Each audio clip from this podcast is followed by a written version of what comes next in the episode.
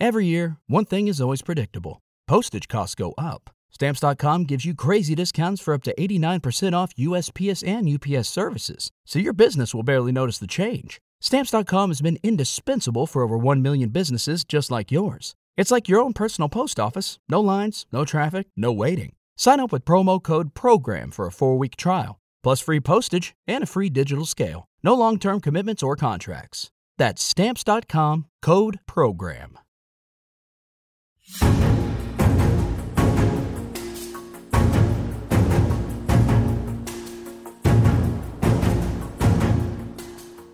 Hello and welcome to Politics War Room with James Carville and I'm Al Hunt. Thanks for joining us. This week we are joined by Wall Street Journal White House reporter and author of Frankly We Did Win This Election How Trump Actually Lost by Michael Bender.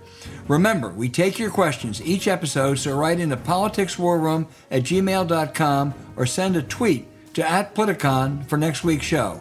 We'll get to as many as we can. Don't forget, tell us where you're from. And please check out the link to this week's sponsors, Blinkist and HelloFresh, in the show notes. We thank you for supporting our sponsors. It really helps make this podcast happen. Please tell your friends about us. Remind them to subscribe on Apple Podcast, Spotify, Stitcher, or wherever you get your podcast. Hey, James, we're at a crucial stage on voter suppression. Biden has weighed in with a strong speech this week. Texas Democrats and, and the state legislature left the state to prevent Republicans from ramming through a voter suppression bill in a state that already has a lot of voter restrictions. Democrats face a full agenda with the infrastructure and American families measures coming up, confirmation. But I'll tell you, it's important they get this damn thing done by Labor Day. There's a lot at stake here. Yeah, and there's a lot of pressure coming. I, I mean, I, I I don't know what to say other than I concur but you you you got to you got to get the two votes. I think there's a chance that we do, but I, I, don't I don't think there's anything more to say about it. And if we don't, it's going to be a catastrophe. Yeah. I, I I wish that I mean there's been a lot of written about it. There's been a lot of angst. A lot of people worked on this. Uh, um, I think it's critical to, to democracy, but it you know it's, it's taken a while. That's all I can say. Yeah, I, I think actually there's, there's been a lot of stuff written about it hasn't been very good. There have been exceptions, Ron Brownstein always, but uh, a lot of people say it's dead. It's not dead. No, it, it still no, faces no. some hurdles. Uh, but uh, but here's what we know: there's not going to be any Republican support, and the filibuster won't be changed. Those are two realities. So the only recourse is a carve out to protect, as you say, the lifeblood of a democratic system. Now, Biden gave a terrific speech. There are some people who worry about the White House. There are some people at the White House who say, well, yeah, we want it, but you know, it's not as important as our economic plan, and we can deal with any voting system. Uh, uh, That's a terrible yeah. miscalculation. You know, uh, and Ron wrote that. And a, a good reporter can, and this is just something I know from my time during the Clinton years. A good reporter can find somebody in the White House to say anything. All right, I don't know. I mean, and Ron claims it was a senior person, and, and, and I'm sure that he didn't get the quote wrong. But I, I just seriously doubt if that reflects Biden's thinking. All right, and I think that somebody said that was like, okay, we're smart, we want, and you know, sometimes you have some hubris. But I'm, I'm always, I'm, in my own experience, I'm always a little skeptical because you can get a, a, senior White House official to say about anything. You know, if you shop, if you ask long and hard enough, you get them to say something. Well, James, I disagree with you on this particular episode. As a generic case, that may be true. First of all, it's Ron Brownstein. Second of all, I have heard it from some of the people who are pushing hard for this.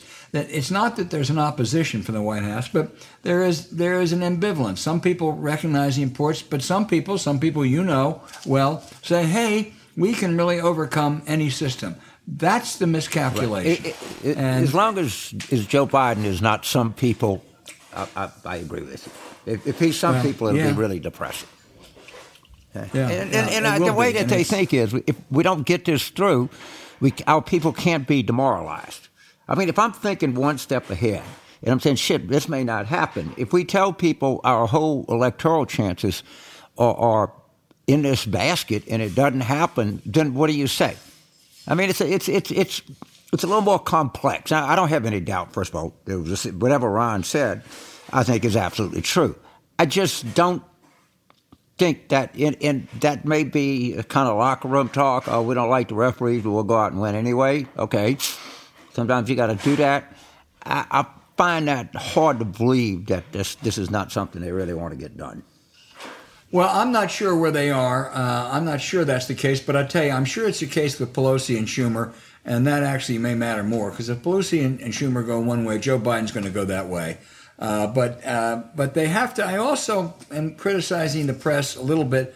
They just have to ask a very simple question: Why are the Republicans doing this? We had an election with a record turnout. Everyone who looked at it said it's the most secure election in history. No reports uh, of any real voter fraud. And yet, you know, the Jim Abbotts of the world are treated as if they're serious people talking about serious stuff. They are not. They are they are perpetuating another big lie. And uh, you know, I think that hey, I think the know, press can do a right, better I, I think they but they're pretty upfront about it. We can't win an election if we let everybody vote. I mean, that, that was from Trump well, himself. I, I mean, that, you yeah. know, it said we did this to try to, to try to win the election, which the Supreme Court says fine as long as you're trying to win the election. You, you, you can gerrymander, you can do what you want and uh, they're not they're not very duplicitous about it. I mean, they're just like this is the only way we can hold on to power. Well, I think that's their motive. There's no question of that. But a lot of them say it. The Jim Abbotts of the world, when the Jim Abbotts and Tim Scotts of the world come out and say this doesn't deny anyone right. the franchise, this doesn't uh, prevent anyone. I think are you talking Greg Abbott? I think you're talking about Greg Abbott, aren't you? I am. That's all right. So Jim Abbott was right. The you had a one-off pitch. I was like, I kept saying, okay, yeah, I'm going to give right. you three chances, I, and then I'm going to say, well, I got.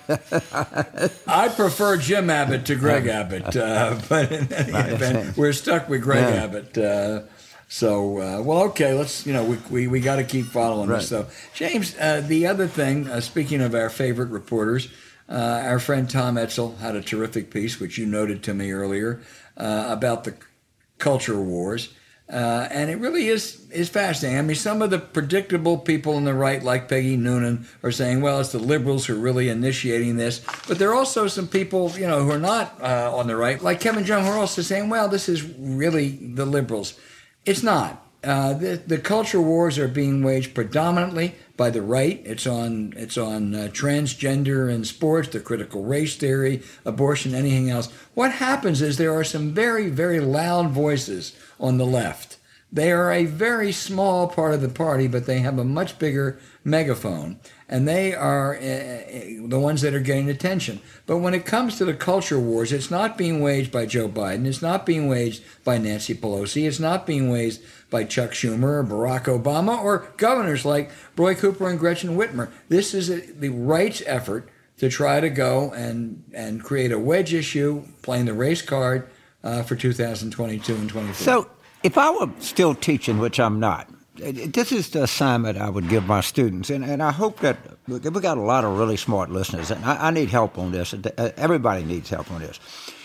On one side, which is not a, a large part of the Democratic Party, maybe 15 or 20 percent, but somehow or another seems to get a, a lot of the coverage, says that America's inherently racist country. It's been that way since 1619. Even if you pass laws for, for equality, you're not going to get equity. So what we got to do is overturn the entire system. All right, that's one view. The contrast in view is is we used to be a great country, and if we just went back to the country we were in 1954, when we ruled the world, and, and, and people were respected and, and, and communities were respected and people knew where they stood in society, that would be better.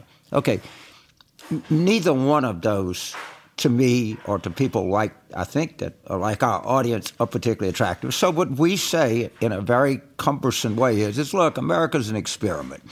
It, it, it grew out of the Enlightenment. It had to deal with an awful problem, and that was, was slavery. And we've had a terrible time dealing with it. The founders knew we would. We saw it in the Compromise, of Missouri Compromise, and Compromise, and on and on and on. But that actually, we agree with Martin Luther King. The arc of history bends toward justice, and while we're a flawed nation, we're at the same time a great nation, and we're better than we were. That I'm already losing that argument. All right, and so what I need, it, it, I can frame it. I, I just can't come up with how do we tell our view of what the United States is, because it's very important, not the United States are, the United States is, it, it, to push forward. And that's the kind of stuff that candidates are going to need in this cycle. Because it's it's, right. it's it's easy to say you, you you were born. You know what did Willie Stark say? Man is conceived in sin and born in corruption. He passes from the stink of the deity to the stench of the shroud. That's the the, the kind of this is an inherently racist country view. There's, nothing can be done. And what you try doesn't matter because this is just where we live. Of course, the other view is is we had a golden era, and if you were Uh, uh, you know, 1954, yeah, if you were a white male, it was pretty much a golden era. If you were a female or a gay or a, a, a non-white or, or anything else, or in elderly poverty, it wasn't worth a shit, right? And we're trying to, and I, and I don't want to say we're not trying to get in the middle.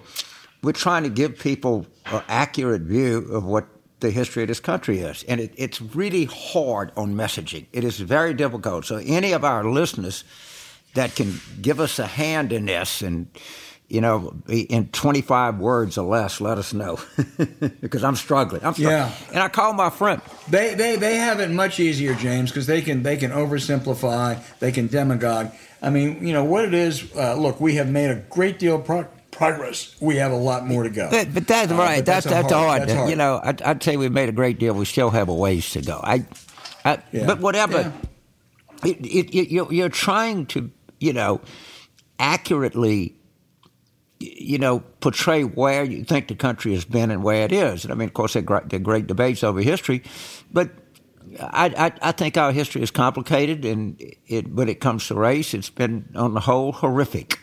But it also, we've made real changes. And I mean, I'm more of the Frederick Douglass, Martin Luther King kind of view of the world than I am toward the, the sort of Malcolm X view of the world. But it, it's something, it, it, and they get a lot of that. I, by the way, most, most, and I said, no, not most, a, a, a significant majority of black people agree with our side of the argument. If you can see it, you saw it in New York State, you saw it in Louisiana, you saw it in Virginia, you saw it in the Democratic presidential primaries of 2000. I can't drive this home enough. It's 15% of our party that gets 65% of the coverage, and it's 65% of their party that gets 15% of the coverage.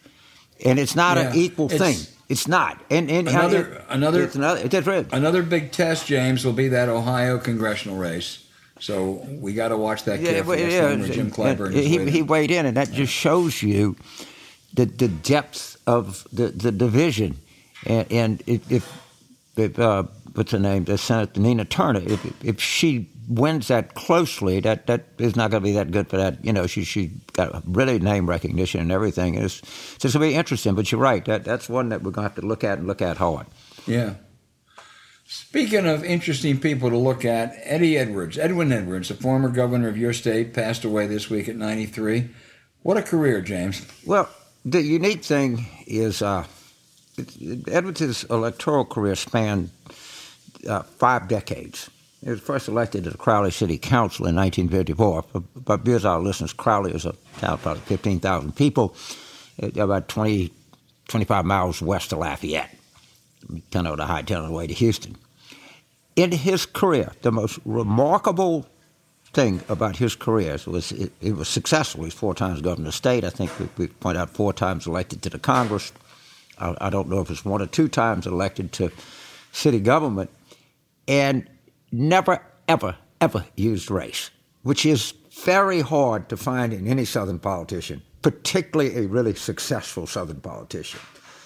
It, so that's the, of that, that era. era. It, it, just it's almost yeah. it, because it was honestly i Edwards was older than I was. He died in '93. I'm 76, but I remember it well. And I was, you can't imagine, because we had always had Protestant governors, and we had governors from, from North Louisiana. And you can't imagine what it meant to the South Louisiana, to Cajun people like myself, that he was elected. It was a watershed movement. The one other thing that Edwards did, you will understand this because you grew up in Pennsylvania. Some of our older listeners will. He never campaigned against New Orleans. That, that everybody ran against Philadelphia. Everybody ran against Chicago. Everybody ran against New York City. Okay, that Right. that was just a given if you were in statewide politics. In Georgia, you ran against Atlanta. All right, and he never ever. It, it there's not a, in, in, in to my knowledge in, in, in his back, background it, there never was a whiff of not just anti-black but anti-Semitism, anti-urbanism, anti-Protestantism. He actually, I think he was a grew up in the Church of Nazarene. He had a, a very He was a preacher for right. a while. he knew, probably knew the Bible better than ninety nine percent of the people, you know, spewing this crap on TV. One time he, in Shreveport, he said maybe Jesus didn't die; he might have just swooned, and he got away with that. okay, uh, so That was, you know, that was that was one of the less controversial Right. things. Maybe remember, I mean, you know, the great the great one. He said that uh, I think it was I think it was Dean McKay. I'm not sure that you know the only way they're going to beat me in this election, they uh, you know catch me with a, A live girl, a dead bo- uh, a, live li- li- girl- live girl, a yeah. dead boy. I mean, you no, know, I think just, it's a, uh, a, a live boy, a dead girl, but it doesn't matter. that's Yeah, I'm. yeah, uh, it was a live boy or dead Yeah, girl. well, well, Al and I are, it's are great writing a piece. Uh, uh, it'll come out. I'm, I'm going to send you a link. Uh, Clancy DuBos, who's got, a, of course, a great Louisiana name. How can you have a better name than DeVoe, like LeBranch DeVoe, the same last name, but who is probably the most experienced and best political observer we had in the state in the last 30 years. And he points out, I want to put a link into it our piece, that, that Edwards grew up very modestly. Edwards actually grew up like 10 miles from where my mother grew up in, in, a, in, a, not a very fashionable part of the state called Avoyelles Parish. And he, he always maintained that sense of, of, of modesty, and modest people or poor people sort of understood that about him. He had a real connection. He never, Edwin Evans, in terms of his relationships with the voters, never got too big for his britches, which is a common Well, he, problem. He was. He, he left a real mark, uh, and um, you know we ain't going to see his legs again. no, probably. no, James, you, uh, not. it was- You- You're not. uh, You know, we'd have to note he made one terrible mistake. He taunted the federal prosecutors. If anybody out here, don't taunt these prosecutors. Okay, don't dare them to indict you because they will. All right, but but i- i- his right All uh, right, Ed- is worthy of this discussion. Yes. It is. It is. Hey, turn your goals into reality this summer and take action to start learning. What you need to do is get to the next level by joining us and using Blinkist. Blinkist takes top nonfiction books and gives you the key takeaways in text and audio explainers called Blinks that you can learn in just 15 minutes. You can use Blinks to tackle procrastination. Some of us have that problem. Get started on developing an idea or business, take your projects to the next level, or dive into history with titles like A Short History of Brexit and What Happened. They've blinked thousands of titles in 27 categories. And if you like podcasts, they blink those too with Shortcast. And it's all in one app and right in your pocket so you can learn anytime, anywhere with Blinkist. You're a devotee, James. I, I, you know, people are looking for a beach read. I just got Dan Silva's new book. Of course, anything that Dan writes, I, I always read. But you know, see, see these book sections. You know, here are ten best beach reads. Well, if you have Blinkist, you can have ten beach reads in, in one sitting on the beach. Okay, you don't have to go through the trouble of reading the whole book. So it it it's not only informative; it's kind of fun, and and it, to, to the extent that I'm able to discern anything, it it it really reflects what the work is really about. So here are ten beach reads a day. So you, you're gonna you're gonna have a good. You're gonna learn a lot on the beach this summer if you have Blinkist. And I, every time I read the Sunday book reviews or I look online, I see another seven or eight books I wish I could read. And you know something, I ain't going to get to 90% of them unless you use something like Right. Blinkist. You know, two, two big ones for this summer are A Promised Land by Barack Obama and The Soul of America by Jon Meacham. Blinkist now, James, has a special offer just for our audience. Go to Blinkist.com slash war room to start a free seven-day trial and get 25% off a Blinkist premium membership. That's Blinkist, spelled B-L-I-N-K-I-S-T. Blinkist.com slash war room. You get 25% off and a seven-day free trial. Blinkist.com slash war room or look for the link in our show notes.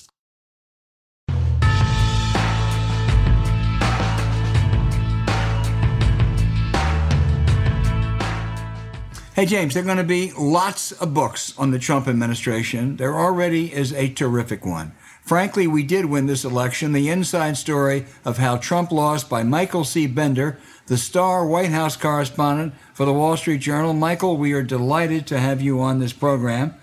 And I'm so excited to be here. Let me ask you there are so many incredible inside stories in this book. Uh, uh, both James and I were just riveted reading it. Uh, and I thought the Trump campaign, the Trump administration was horrible. It was worse after reading your book. Uh, and Trump wanted to make it worse. He wanted to shoot people and things of that sort. And people yeah. say, hey, he was stopped from doing it. You know, we, we, we got out of it.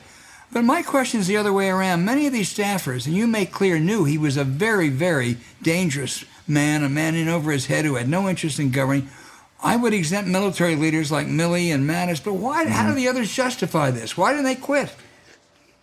Well, I think um, I, I, I, think the the answer there is partly that's why they wanted to talk to me. I, th- I think for a lot of these folks, they, everyone had different motivations for participating in this book. Talked to uh, a lot of people, um, and and and some of them uh, wanted to talk to me because they didn't have anyone else to talk to about this stuff. I mean, I was covering it on a day to day basis. I've known these people, a lot of these people, for years, um, and I think some of it is that they they they couldn't. Some of them couldn't figure out how to speak concisely to Trump, to tell him no in a direct way.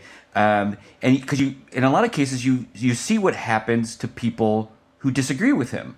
Um, so do you do you try to be a guardrail and you know sort of pinball him back into the center lane, or do you lay down in the middle of the road? Uh, I think um, either way, uh, the answer is what we've seen with, with, with Trump is that uh, is that you end up just kind of being a, becoming a speed bump. There's he needs a cul-de-sac a lot of times, and and and there's uh, and he's just got a, a, lot of speed bumps around him. Um, and, and, you're right that there was. Uh, what's revealed in this book is, is is is not the chaos, right, Al? I mean, we know about that. Like, huh. with, with, these, what I was struck by these stories that I would, folks were telling me was was the danger of it, right? That they were they were worried that Trump had become so desperate to hang on to power that he was becoming violent and reckless in his decisions. Well, let me just. That's what's new about this book. It, it, there's so much new about this book and so much good about this book. Let me just pick up on two. After the election, those around Trump, they knew he lost. I mean, they didn't buy mm-hmm. the big lie theory. They knew it was total bullshit. Um, but, uh, you know, nutbags like Rudy Giuliani may have believed it, but nobody said anything, you know, mm-hmm. until much later. I mean, back then, now most Republicans believe the big lie. If some of them yeah. had come out and said it, maybe even left, that might have made yeah. a difference. So I, I, I think that's right. I mean the, uh, uh, the the one person who had been telling him no consistently and had prevented some very dangerous situations was General Mark Milley. You, you mentioned the military leaders yeah. um, earlier, but by November, uh, that relationship had frayed. Uh, uh, Milley was in a defensive crouch. He was he was uh, trying to prepare for the worst. Um, and the, you know, you, another kind of fascinating character I think in, in, parts of this book is Ronna McDaniel. She she is willing at certain points to at, at, most points really to, to tell Trump what she believes is the right thing and be very direct about it. She's a she's a you know midwestern uh, suburban mom. I don't she doesn't really know any other way. That's just that, that's how she uh, that's her personality. Um, but but but Ronna and Mike Pence uh, and even Milley to a little degree early on uh, were surprised that Trump uh, wasn't foaming at the mouth mad, that he wasn't screaming at people. Like he, they, they left these meetings with him thinking, well, he might just need a little bit of space to blow off a little steam to find his own way to something that looks like a concession. That's what they were telling people. But boy, but they had a bad they had a bad sense of Trumpian history, as you make clear. The other, speaking of a bad sense of history, you know, one of your one of your just you know eye rolling anecdotes is John Kelly the chief of staff had to explain to Trump who was on which side in World War One. Trump's right. never been a big fan of history, but then Trump course. tells him that you know Hitler did some good things. Hitler. Yeah. I mean, why didn't John Kelly say, "I'm out of here"? And I'm going to tell people we have a Hitler admiring commander in chief. I think that was a question that John Kelly struggled with. Um, and there's and, and to that point, there's another scene in the book later where uh, when Milley becomes uh, gets the nomination for the Joint Chiefs of uh, Chairman position, and he meets with John Kelly ahead of time, and John Kelly tells him, uh, that Trump wants to give you this job. And Milley says, well, what do you think? You know, what, should I do it? And, you know, Kelly looks at him and says, Mark, I would get as far away from this fucking place as I could. And really, literally, Al, the next day, uh, uh, Kelly announces that he's leaving. But um, I, that is, that is a question for a long time that John, uh, that General Kelly uh, struggled to answer. Um, and I think it partly is, uh, to my earlier answer, he viewed himself as a, as, as a protector. And, and if not him, who? And he looked around that office, as you well know, uh, Trump did not exactly come into office with the A team. And No, this is now. Yeah. Yeah, And yeah. now this is the second year. Um, you know, I think he was worried about well, that it would get worse if he left. Let me try one more and then go to James. You, Mm-hmm. you know, you spent a lot of time with the grassroots Trump loyalists, the front Mm-hmm. row Joes. Uh, you even once wisely turned down an invitation to share a room with one to save money. Thank you, Ashley. Uh, I, and I don't mean this condescendingly, Mm-hmm. but unlike the Reaganites who were driven by ideology, or maybe the Obama followers motivated by history and, and, and racial justice, this looks like more of a cult. Yeah, I, I yeah, I think there's there, there's some similarities. Uh, they, they they they are, you know, I was interested in finding out who, who are the kind of people that go to rally after rally after rally. I mean, you know, Trump is not exactly on script, but there, it's always the same. It's always the same put downs. It's always the same types of messages. Um, so and and people know that and show up for it. So so what is it about them that that that that you know that makes them interested in, in show? Um, and the answer is, uh, and I spent a lot of time, two years, uh, basically embedded with, with with the group of the, these hardcore supporters to uh, to get to know them and, and, and treat them as humans, right, Al? Instead of go, you know how it goes. Uh, normally, I would go to the front of the line at the Trump rally and, and try to you know sweep up the craziest quote about how uh, you know AOC is a Muslim, a secret Muslim who wants to kill the country, and write it down and, and, and be done with them. But I, you know, I did not uh, share a hotel room with them, but I did, you know, uh, stay with them late into the night, uh, you know, where they camped out ahead of Trump rallies. Uh, met them in line early, uh, you know, uh, hours before, um, you know, the event, and um, they are people who have a lot of time on their hands, right? They are people who never had families, uh, might be estranged from their families, uh, maybe recent retirees looking for, for, for ways to fill their time, and they built this community around themselves. Uh, uh, they get, you know, uh, uh, Libby drives from Connecticut to Cincinnati and stops in, uh, you know, in Erica's farm in Akron to spend the night on, you know, a couple of them get married and, and then divorce. Um, you know, it, they, they, their lives in a weird way become richer and fuller and bigger. Sandra, uh, she's after she does goes to so many rallies and so many events in 2020. Um, she's surprised to find out what that she's earned frequent flyer status on uh, on American Air. Um, we were the rest of the country's locked down, right? Barely left the house, and she's traveled so much that she's you know she's telling me how good the seats are in first class. Um, you know, and then what? And then, unfortunately, really is is what happens is that the, their worlds become smaller again when uh, when Trump drags them into this big lie and Right. really shrinks their their world once again. James. So, so Michael, you obviously really were embedded with these people, which a, a good reporter does, and I, I, I congratulate you with that. Just a, good- a good war correspondent gets embedded with, you know, he knows the sergeants, you know, and sometimes better than the generals. And obviously, when this thing happened, these people collectively after the election had this mm-hmm. oh fuck moment. All right, the history is going to judge us poorly. We're not going to get jobs. We're going to be answering for all this. So I, I'm, you know, as the Catholics say, confession is good for the soul. So you're like the priest, all right, and, and you're hearing confessions and, and you're mm-hmm. scribbling it down. But and, and I, and I understand where they're coming from. But why didn't they say something before? Why didn't we? We, we know Yeah, you know, it was a lot of people. Yeah. And, and I, I, I know that everything you took down is accurate, but I think there's some cover Yeah. my ass in here. Um, you know, I uh, this is the thing. I mean, that the, the the latter point of the CYA is is a bigger problem of covering Trump world, right? I mean, I've I've, I've a lot of my colleagues in the in journalism think Trump must be so easy because there's so much material. Well, in fact, if you want to tell an accurate story, it's actually just as harder, or, or if not harder, because there's so much incoming that's wrong. Or, you know, uh, 10 people leave a meeting and there's 12 versions of what happened. Uh, and you have to talk to everyone to, to nail it down. I do think, um, I think that's a question that, uh, that, that all of these folks around Trump will have to answer. And, and going back to the beginning, right? I mean, uh, uh, right. why were any right. of them there from the beginning? I, what struck me in, in covering Trump and then writing this book is that Trump's main goal from day one, literally day one, he files paperwork for reelection. The only thing he really, really wants is number one thing is to win reelection. I don't know, I couldn't tell you uh, one single person in four years who shared that as his or her top priority. Um, I mean, we could go through the list of who wanted to, you know, uh, get immigration bills passed, who wanted, you know, who wanted that first tax bill, uh, you know, who wanted the, was more interested in tech committees and, um, you know, and that sort of thing. So your motivations are already very mixed for, for, for, for working in the Trump administration to begin with.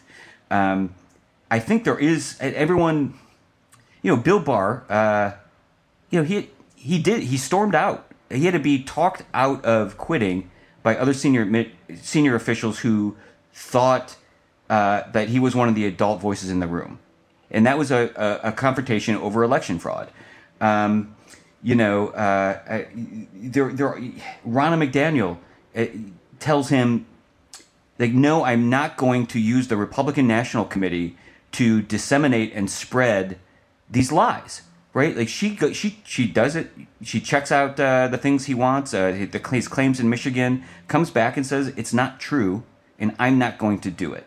And so for her, that was, I think, uh, you know, kind of good enough, right? Like she that that was good enough for her conscience that she had told Trump that she wouldn't do it. Um, you know, uh, there are other people around who are a little more nuanced. Mike Pence, you know, how clear was Mike Pence with Trump that he was not going to uh, uh, tur- overturn the results on January sixth?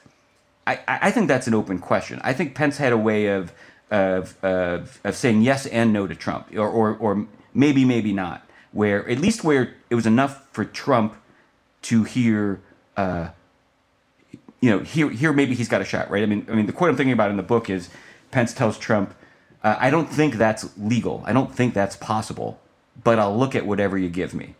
I'll look at whatever your lawyers produce." Well, which part do you think Trump latches onto? I mean, he told me in Mar-a-Lago in one of our interviews that Pence never told him no.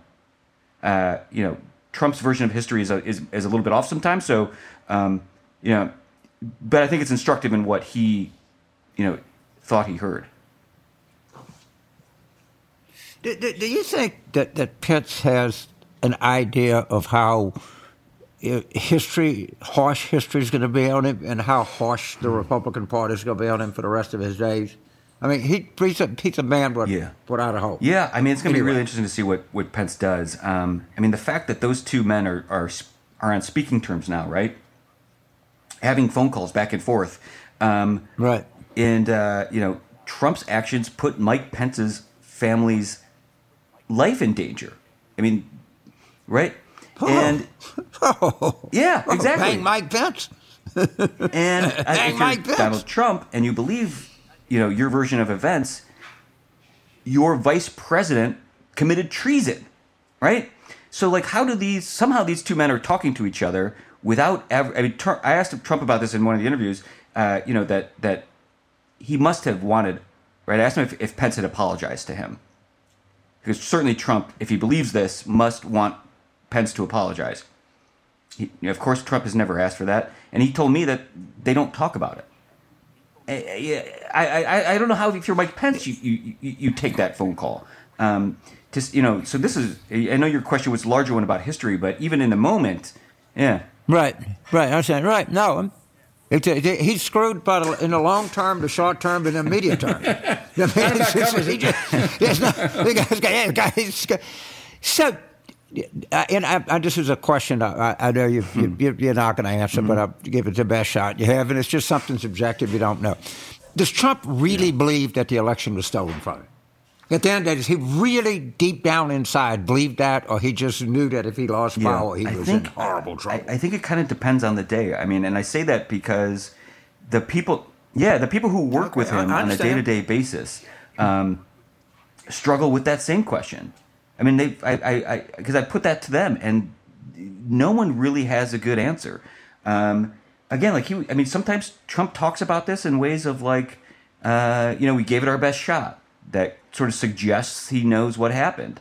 Um, and yet, again, when I was down there um, in, in late spring, twice, uh, he almost every question I asked him, he brought back to missing ballots in Detroit, right? The suitcases in Georgia, the conspiracy theories in Arizona, which told me that, you know, if we're still, if he's still that, uh, you know, focused on this, this is before he started his rallies again, that that he there, there must be part of him that believes this was actually stolen. And whatever he believes, there's there's there's too much of the base, Uh, well, and that's the yeah, problem. yeah, right? No matter what he believes, the base believes him. The base bel uh, believes that the election was stolen, and then even the Republican officials who who who know it's a lie and know it's not true think that Trump might be onto something here in in uh, uh, and, and using this you know uh, election fraud issues to motivate the base. Right. So I will turn over to you one more one more observation. So there's a piece I, on Substack. I, I, I got to figure out how to get it. And this is a new thing: is we got to try to understand these people that that they mm-hmm. have a view that the election was stolen. That, that, that if, if and I just have to say this: if you don't believe the climate is changing, and you don't believe in vaccines, and you believe the election was mm-hmm. stolen from Trump, you're fucking stupid. Okay, I don't need to understand you. Uh, You're just goddamn stupid. I mean, at some point, mm-hmm. you have to make a value judgment. All right, and you have to like respect people. You have to respect their opinion. You have to listen to them. But that you're just impervious to any evidence at all. I, I'm sorry. There's just there's not a. I, I, maybe I could see that you have some view of one. It's hard to, but all three.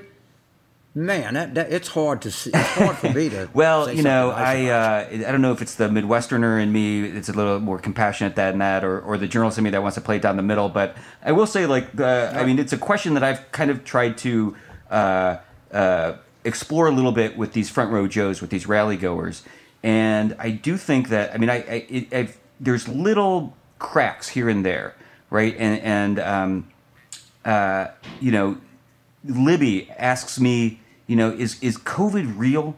You know, is it, it- it's not really a hoax, right? Like there are. So I mean, I, and I say that because if they are given, you know, the, if there is, if they are given a little bit of uh, understanding, um, you know, that uh, on some sort of human level, that there is, it's not just a complete waste, right? I mean, there there are plenty of people who who have now just like turned off Fox, right? I mean, who spent the last four years with Fox as the background music to their lives, and and since Fox called the election, uh, they won't even turn on Fox anymore, right? So like, I don't know what I don't know how you you uh, uh, you know find middle ground, and and there's folks like that on both sides of the aisle, but um, I, I, I you know there was there there there is some interesting kind of uh, nuance there that uh, takes a lot of time and energy and uh, uh, uh, patience to to um, you know, and I and I hope comes through in the book here, which is um, uh, you know I, I I did really want to show the humans, and this is you know this is the these are the old this is not like the the the, the um, kind of young white militant Trump supporters. This is a different sort of cross section of the Trump base, but um, to to get Right. you know I, I think they were at the end of the day misled, um, and. You know, I think that's the I think that's the, the issue there, right? Like, I, I, I mean, the, the blame is on Trump, not them. Is what I'm trying to say.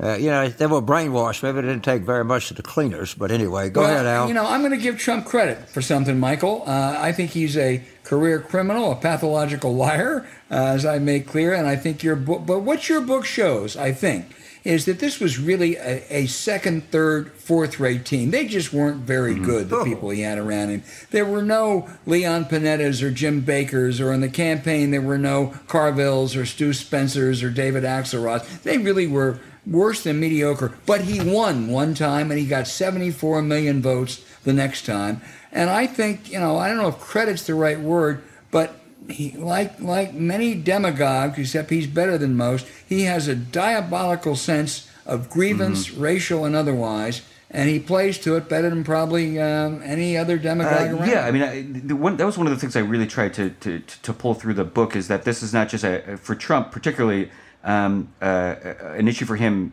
in the four years, right? I mean, he was he was he was testing some of these issues uh, for years ahead of time. I, I know you, you, two are well aware of that, but it was striking to me to go back and see some of the clips from knowing what I know now about Trump, having spent so much time with him, and and and looking at old videos and reading the old stories and old speeches from the 80s and 90s, uh, where he's uh, you know uh, praising the uh, the Ayatollah in Iran, right? Or um, uh, I mean, going after Japan, where he goes after China now.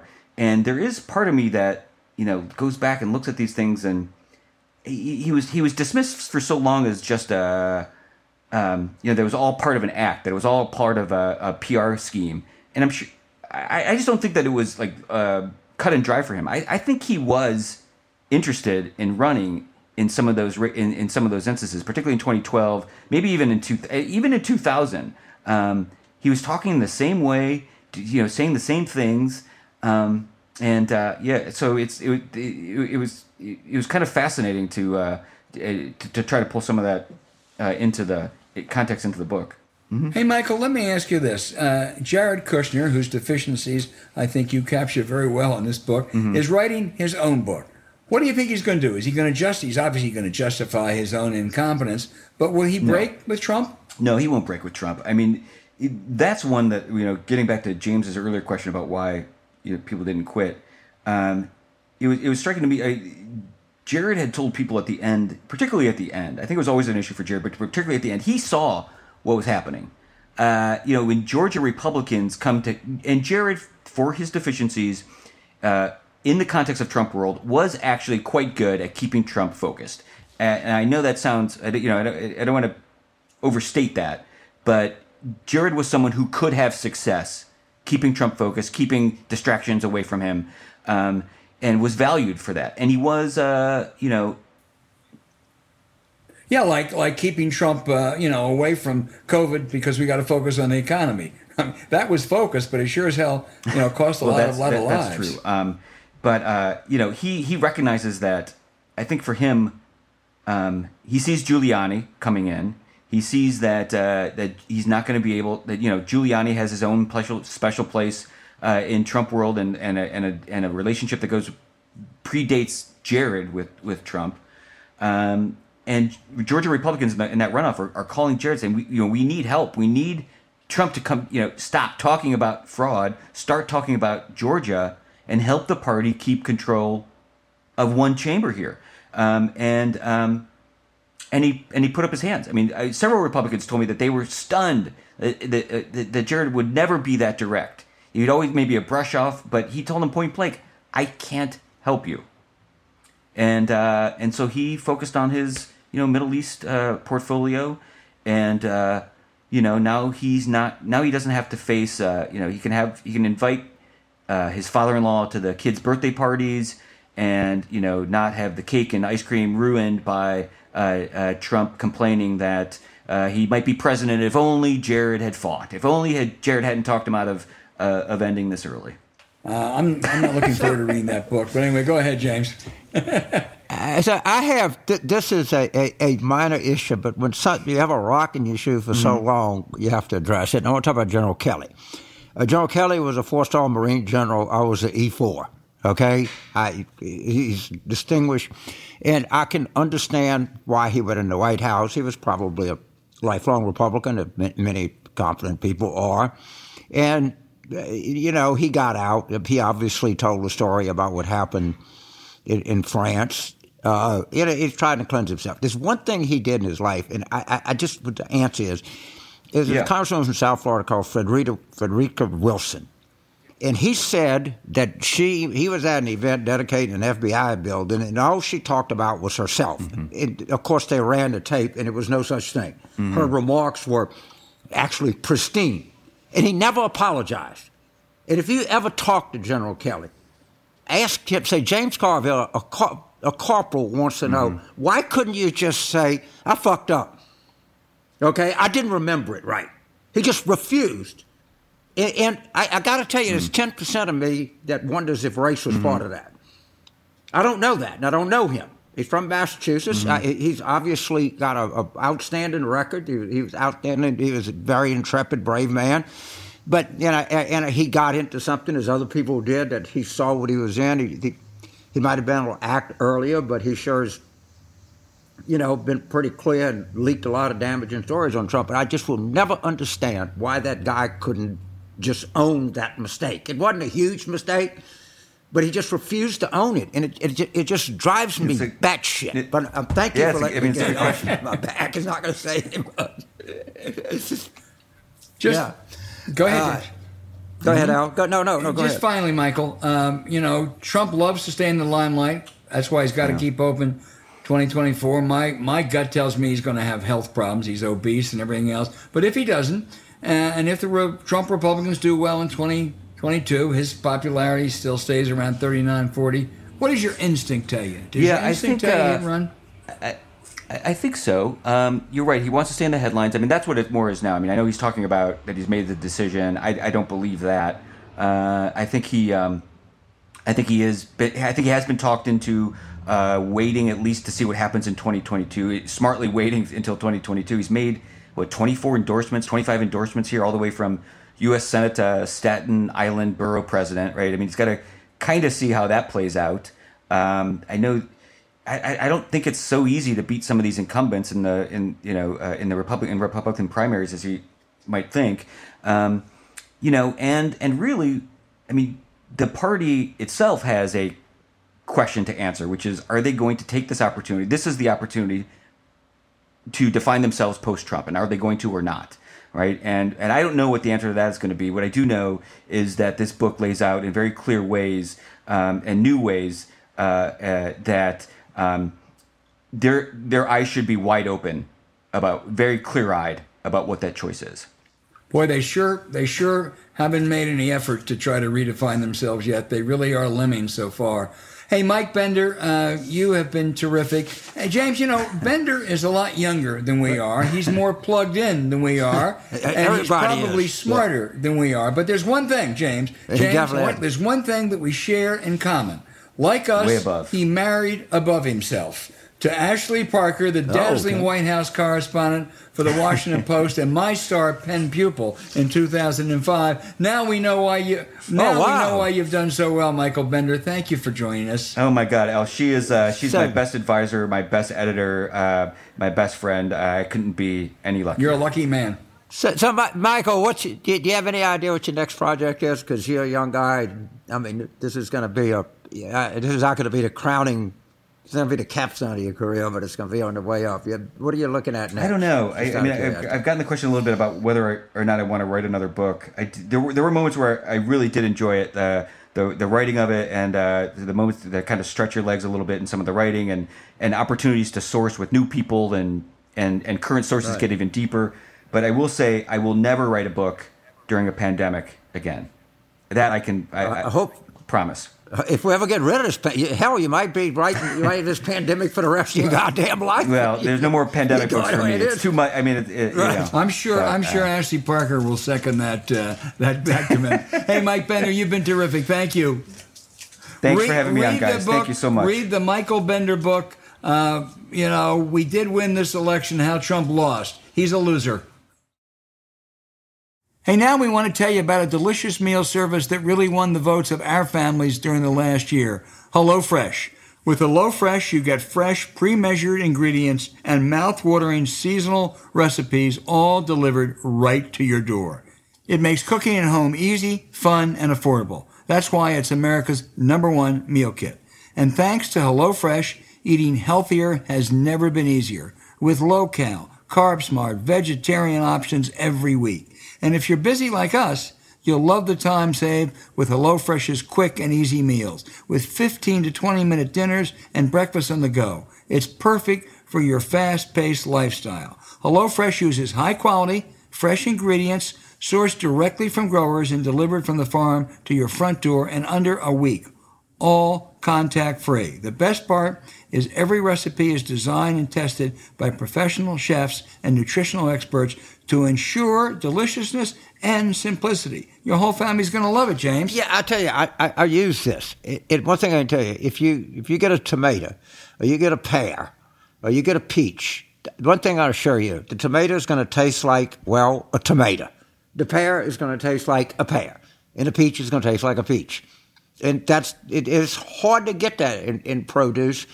And you go to the, the supermarket section of the store, and I'm, I'm a sort of fussy shopper, and it all looks good, and then you pick it up, and it it don't taste worth a shit. Okay, everything that they send you is going to be at they, they they source it seasonally, and it's all fresh. It this is this stuff is really good, really good, and, you, and a lot of it you don't even have to cook. You don't need a recipe; just wash it real good, cut it up, and enjoy it. Well, yeah, you're right. Eat well with HelloFresh. Do it today. Go to HelloFresh.com slash WarRoom14 and use code WarRoom14 for up to 14 free meals plus free shipping. For America's number one meal kit, remember, go to HelloFresh.com slash WarRoom14 and use code WarRoom14 for up to 14 free meals plus, as I say, free shipping. We also include the link in our show notes.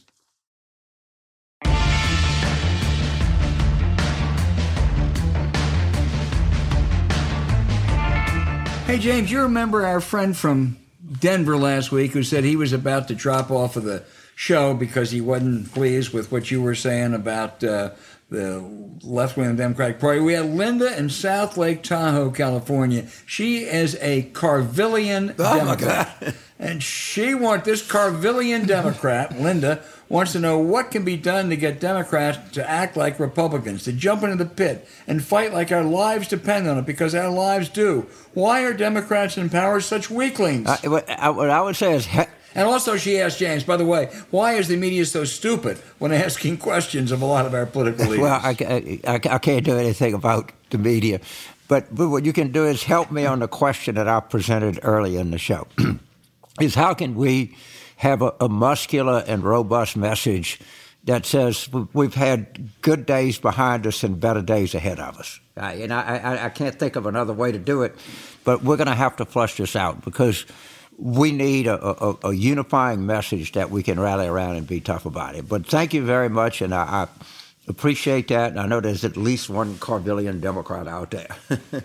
well, I think there are probably a lot more. But Linda, uh, that's a challenge. So write us and tell us how we can uh, meet uh, uh the Carvillian challenge that James just uh, just threw out. Dave in Northfield, Minnesota says, Didn't Ronald Reagan brag some years ago that our cruise missiles were so accurate they could hit the men's room at the Kremlin? Why don't we hit the bathrooms of some of those Russian hackers? Uh, homes and offices. Well, Dave, I'm not quite sure that we ought to be throwing cruise cruise missiles at them. But read the piece that our our good friend and guest in the show, David Sanger, wrote in the New York Times uh, the other day, in which we have shut down, or somehow one of those uh, sites has been shut down, one of those hacker sites. And we're not sure if we did it and are being quiet about it, if Putin did it, if they did it. But uh, I think there there are ways to shut them down, and I think if they don't do it, that uh, America ought to use its cyber weapons to do it. Uh, I'm not quite at the cruise missiles stage yet. Um, yeah, hey, I, I, I, what, what I think? think is, I think there's a lot of stuff that's going on, maybe good, maybe bad, that we don't know about. I mean, the SolarWinds breach was was, was pretty. You know, we, we of course for good reasons we're not told everything. I don't, you know, and probably I'm like you know your dad was or my dad was about World War II. You don't need to know everything. You know, I mean, right, there was very right. much of that kind of mindset. You know, in particularly during the you know the the, the Cold War is, and I think we have some of that going on now. I don't think we're getting the full story on how serious these these breaches are, or how much we're doing in in in, in opposition to them. But we, we have some pretty clever people in this country, and I, I hope they're being put to good use. Well, and if David Sanger writes right. it, I, I believe it. Yeah, uh, so if you want to, if you want to follow it, right, I, I, would read Sanger. him above hey, all. Hey, not only do we have a Carvillian Democrat, but we have someone from New Orleans, Jack uh, who is from New oh. Roads, now residing in New Orleans and attending Loyola.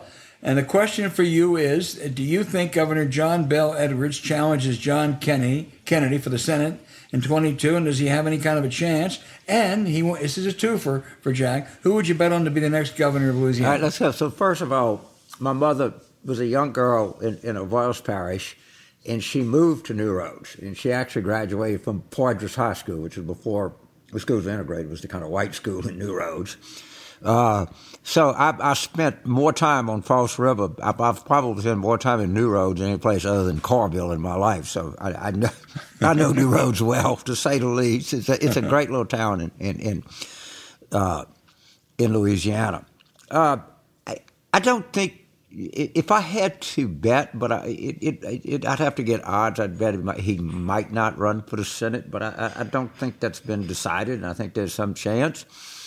Uh, you know, the problem is, is when you run, you're going to get caught up in kind of federal issues, if you will. But if he does, I think we're going to see a lot of Joe Manchin in Louisiana. okay. Yeah. yeah. Uh, and the the next governor's race, it's a very good question, and it's going to take. And I'll just be honest here, it's going to take an inside straight for, to elect a Democrat in Louisiana as governor. Uh, I, I, don't. There's some some names of some people out there, but not at liberty to, to I don't want to talk about it now to put undue heat on somebody that that could be uh, good candidates. But if you were betting, you'd you'd you'd have to bet that the next governor of Louisiana is going to be a Republican. Let's bring well, back Edwin Edwards. Yeah, I mean, I'm just being. Yeah, what good does it do to you know? Yeah. And I think that's a, a widely right. held view, and, and and at that point, it becomes what kind of Republican do you get? If you get the attorney general, you, you, you're awful. Oh, it's just you, you couldn't believe how awful it is. And I was uh, distressed to hear that Garrett Graves, who's the Republican congressman from the Baton Rouge area, doesn't want to run for governor. If Garrett ran, he would, you know, be about as good as you could do. Hey, James, Jason in Des Moines, Iowa says that his sense is control of the Senate comes down to six races although only lists five: Florida, Pennsylvania, Ohio, Wisconsin, and Georgia. Uh, what are your thoughts? Let me let me give my. I think you can look at ten Senate races now that uh, will be in play. You might add one or two uh, as events develop. I think there are five that really are toss-ups. And I, you know, Pennsylvania, Wisconsin, North Carolina, and Ohio, three of those states, Republicans are retiring, and Georgia, where Warnock won in a special uh, or, last January 6th. And I think there are five states that are, you know, one party has a little bit of an edge, but it's still competitive, and that's Florida and Iowa and New Hampshire, Missouri, and Arizona. So there are 10 states in play. And unlike the House, I think the math, just right now, favors the Democrats because seven of those are held by Republicans. So if the Democrats break even in those 10 races, they, they gain two and uh, events will determine it uh, over the next year and a half. But I think that's the lineup today. You know, I, I, it's a good question. I think if we hold New Hampshire and Arizona, we win the Senate. Oh, okay, and, and, the other thing, I, I cannot say how significant the Virginia governor's race is. And of course, uh, as you know, and I'm sure people listening to the show know, I'm a big admirer of, of John Chait. You should read his piece on Stephen Moore being Youngkin's economic advisor, uh, of which he wants to make Virginia into Kansas. Virginia has, the, I think, the highest credit rating of any state in the United States. And I have a place in Virginia and a place in Louisiana. And Virginia is so much, state governments like so much going for it that, you know, they, they do a lot to preserve rural land, ponds, you name it. it it's a very prosperous state. I spent a lot of time in Virginia, and you know, they want to turn it into Kansas, and I, I, hope that, and I know that Terry is, he, you know, he's not going to get caught up in this shit. He's going to go after this guy early and often, but it's it's a hard hole. It's a really hard hole. Yeah. Well, why don't you speak a little bit to the history of Virginia and its sort of role that's coming right after presidential elections? Yeah, this is, I think, I, I, let me see if I have the figures right. I think it's 11 of the last 12 Virginia gubernatorial elections. The party that holds the White House has lost that governor's race uh, after the year after the presidential race. So Terry was one of the few uh, who ever uh, bucked that trend, and to buck it twice is going to be hard. But if I had to bet, I'd, I, I think I'd put my money in McAuliffe. I, I would too, and a little bit, little, slightly more confident than I was the, the, the thing that American Bridge did with him saying, I, I, I can't talk about abortion during the election, I have to do it after, was, and I mean, it, it, it it's hurting him. And it, it's yeah. out there, and he's getting and, some crap, with, and he's getting some crap in the right wing side. He, he's not experienced, he's wealthy, he's, I think, making two big mistakes out of the chute, which y'all are doing. I, I don't need to call Terry and said knock the living crap out of him because they are going to knock the living crap out of him. Right. And having Stephen Moore as his oh, economic advisor, uh, he, he is he is a right winger. Just he's a, he's couldn't a, even be put up for the Federal Reserve. James Derrick in Ottawa, Canada, says the trajectory of your country, America, is deeply troubling. After Joe Biden, America, in the eyes of many, may no longer have a functioning democracy. Well, you know, normally I would come to the defense of my country and said, "How dare you say this about the land of the free, the greatest nation on earth?" But you know, you got a point. and I, I, think it's up to us here in America, and it, you know, to, to try to get that to, to not hold what we got, which is insufficient, but to sort of move ahead in this idea that we're a constant work in progress. And the, you're right, there's work to be done, but there's work that has been done. And that's a very, it's a difficult message, but, sir, I think your observation about our country is, I wish I could, you know, stick my chest out and point my finger, you know, and tell you you're full of shit, but I can't. I worry like you yeah, do. I, I, I feel the same way. Uh, I, I think there's just too many, too many things that are unsettling. And um, you, know, you know, sort of things, Alan. Just people say, "Do you believe we got through four years of Trump?" And I said, "We ain't got through it yet. Okay, right. we're not, we, we, we hadn't cleared the." How the hell do we get right. there to start with? And you're right. We yeah, it's plain. Hey, we got we got two questions from Scranton, oh, Pennsylvania. Wow. I'm going to ask Charlie, who says, couldn't Joe Biden give senators like Pat Toomey or any of the other Republican senators or Democratic governors some appointment? So it would be too good to turn down to give him wiggle room and big votes like for the People Act. You know, Charlie, I wish, but it ain't going to happen. The Republicans aren't going to take it. The other mm. states where there are Democratic governors and Republican senators like Louisiana and Kentucky, you can rest assured that it's just not going to. Well, happen. you know what? I, I, I, I agree. Probably not, but try. Like offering ambassadors to France. Okay. Yeah, you know, and look what they did when, if you watch the movie Lincoln, when they got the Thirteenth Amendment passed, they were given everything. To, that back then, it was Democrats that they needed. It's a little bit different. But anything you do, Joe, just get it done. It's not going to offend me. Okay, it's really not going to offend me. James, this is this is going to be a tough one. This is the last one. Mark in Fort Pierce, Florida, asked very simply, "What the heck is going on in Haiti?" Don't know. I, I you know, it just it, it, it, it strikes me. You know, we, everybody learned about you know Pierre Toussaint Louverture was the uh, second Haiti was the second, you know, republic after ours in the New World, and you know, honestly, it's been a, a you have to say it's a very tragic place and this is just another tragic chapter in its history. Um, I don't know. It's it's it's it's, sad. It's, a, it's, it's, an impoverished, dysfunctional country, and um, I I mean I think it would be a tragic mistake for us to send troops oh, in there. But that's I mean, what, you know, the, the French no. had you know it's, it's one of the few French speaking places in the world. Uh, you know, some of the wealthier countries. You know, the only thing I can think of, but some oh, some obligation to these people. I, I was listening to today on, on NPR, which usually gets its facts right.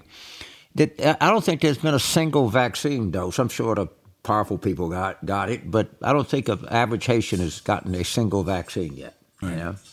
No, it's a it's a terribly dysfunctional and very very sad place. All right, keep those letters uh, or emails uh, coming in because we love those questions.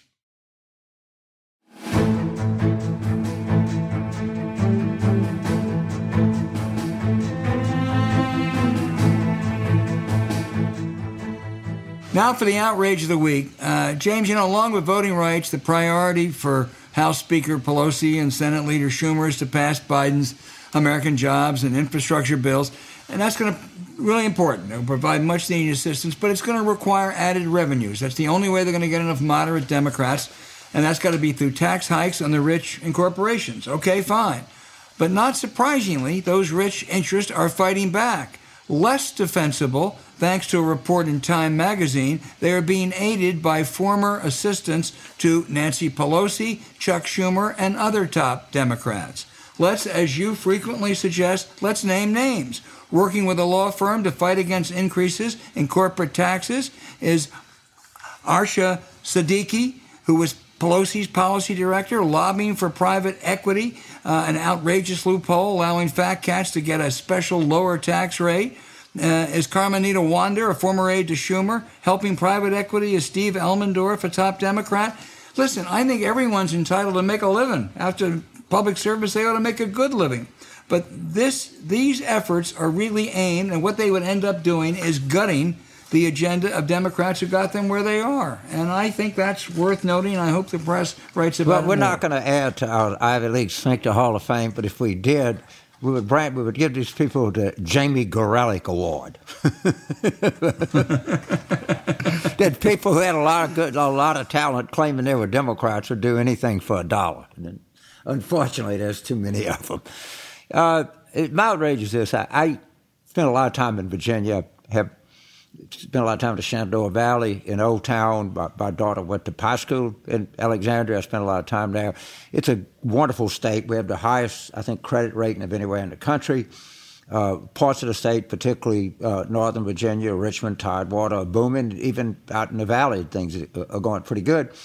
And the Republican candidate, Glenn Youngkin, wants to turn Virginia into Kansas. Uh, is evidenced by the fact that he, Stephen Moore, who's been wrong about more things than anybody in, I ever knew, including myself. And I think it's it's out. I don't know if it's an outrage, but I think Virginia has to understand what the threats of, of this are, and you really don't want to be Kansas, Virginia. I promise you. Amen. Um, you know, James, next week is going to be a big week for this segment.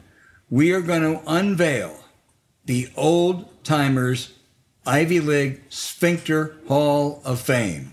This is now we're you know keep your suggestions and recommendations coming in. We we're we're winnowing it down now. There's a lot of good candidates. They have to meet three. There's three considerations. Number one, they have to be an Ivy League graduate. Number two, they have to be a genuine sphincter, a genuine ass. And number three, they have to be dead. And we think there are going to be more than a handful of candidates. But next week's show, a week from now, we will unveil the Old Timers Sphincter Ivy League Hall of Fame. I, I can't wait. I, the, the, my mind is exploding. I want our listeners to be very sure one thing many hours will be spent on this. You may disagree with Oh. it, but it won't be for a lack of effort. It this is not casual. This is serious stuff.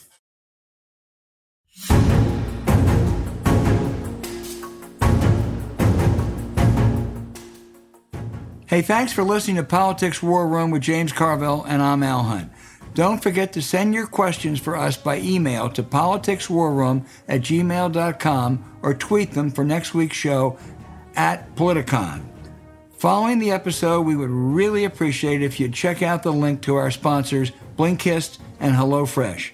We really thank you for supporting them. When you do, you help make this podcast happen. To keep up with us, subscribe to Politics War Room on Apple Podcasts, Spotify, Stitcher, or wherever you listen. Please rate the show with a five star review. We'll be back next week with another show as we continue our War Room planning.